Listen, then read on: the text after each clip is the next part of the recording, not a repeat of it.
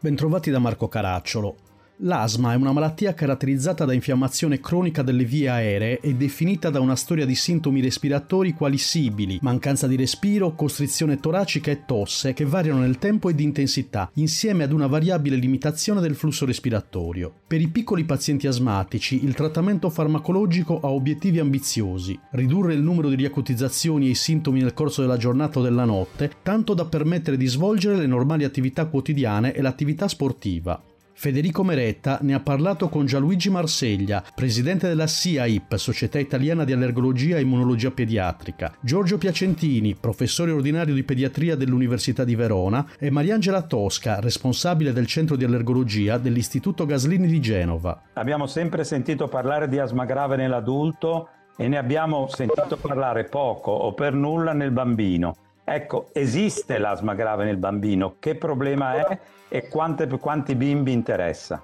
Anche i pediatri si stanno appunto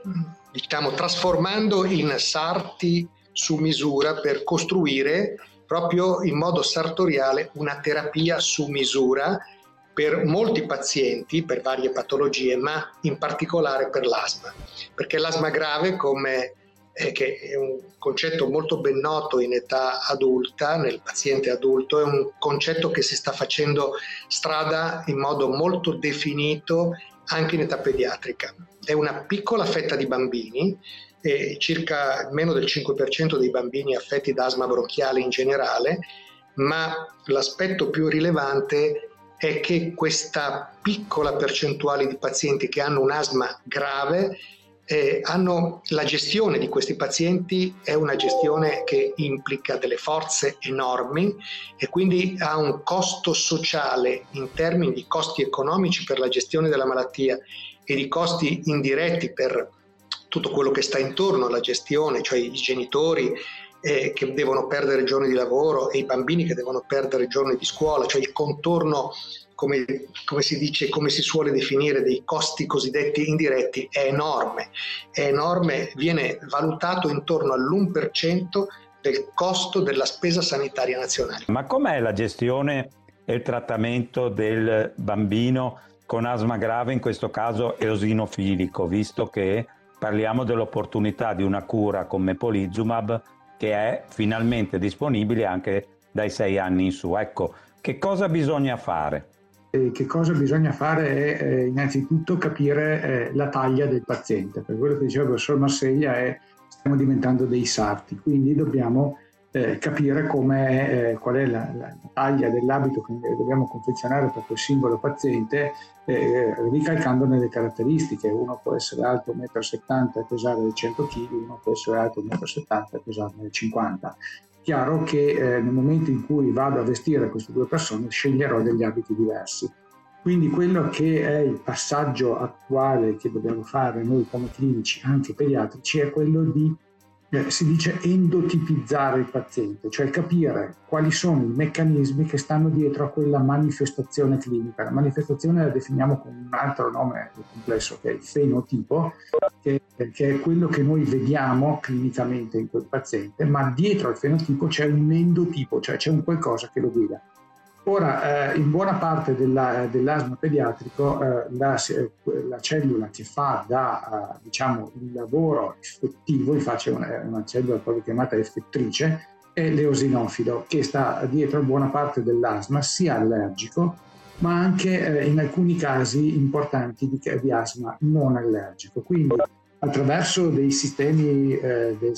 complessi in cui interviene appunto l'apparato immunitario, alcune cellule eh, che sono per esempio eh, quelle che sono le cellule linfoide eh, di tipo eh, innato, di una particolare eh, famiglia, tipo 2, eh, il, l'eosinofilo diventa quella cellula che dà all'organismo lo stimolo che porta alla malattia. Quindi il fatto di riuscire a bloccare l'eosinofilo senza andare a toccare troppi altri meccanismi porta ad avere una cura fatta sulla taglia di quel paziente. Si dice spesso il bambino non è un piccolo adulto, no? per cui è sempre difficile traslare, e lo stiamo vedendo anche con i vaccini per Covid, traslare quella che è l'efficacia e la sicurezza dell'adulto nel bambino. Ecco, a sostegno di Mepolizumab. Ci sono i dati dello studio Gupta. Ci racconta un po' che cosa emerge proprio sul fronte di efficacia e sicurezza eh, da questo studio.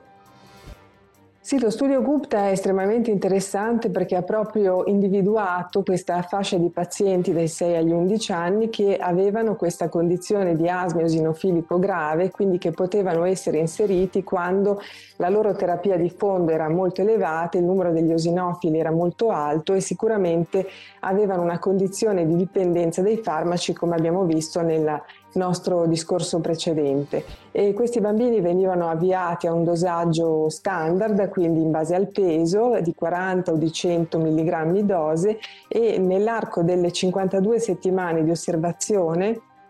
è stato appunto verificato che sostanzialmente si riducevano tutti i sintomi dell'asma con un notevole miglioramento per quanto riguardava il, gli strumenti diciamo, per il nostro monitoraggio del controllo dell'asma, si riduceva il numero degli osinofili e si riduceva il numero delle riacutizzazioni in rapporto al periodo del pretrattamento. E la cosa interessante, proprio perché lo studio è stato concentrato essenzialmente sugli aspetti di sicurezza, è stato quello di verificare che anche nel bambino, così come negli adulti, negli adolescenti, negli studi precedentemente condotti, non si osservavano degli eventi avversi gravi. Ci sono stati alcuni casi di dolore, diciamo, nel sito di iniezione che sono andati però poi a risolversi nel corso del trattamento, c'è stato un caso di addominalgia,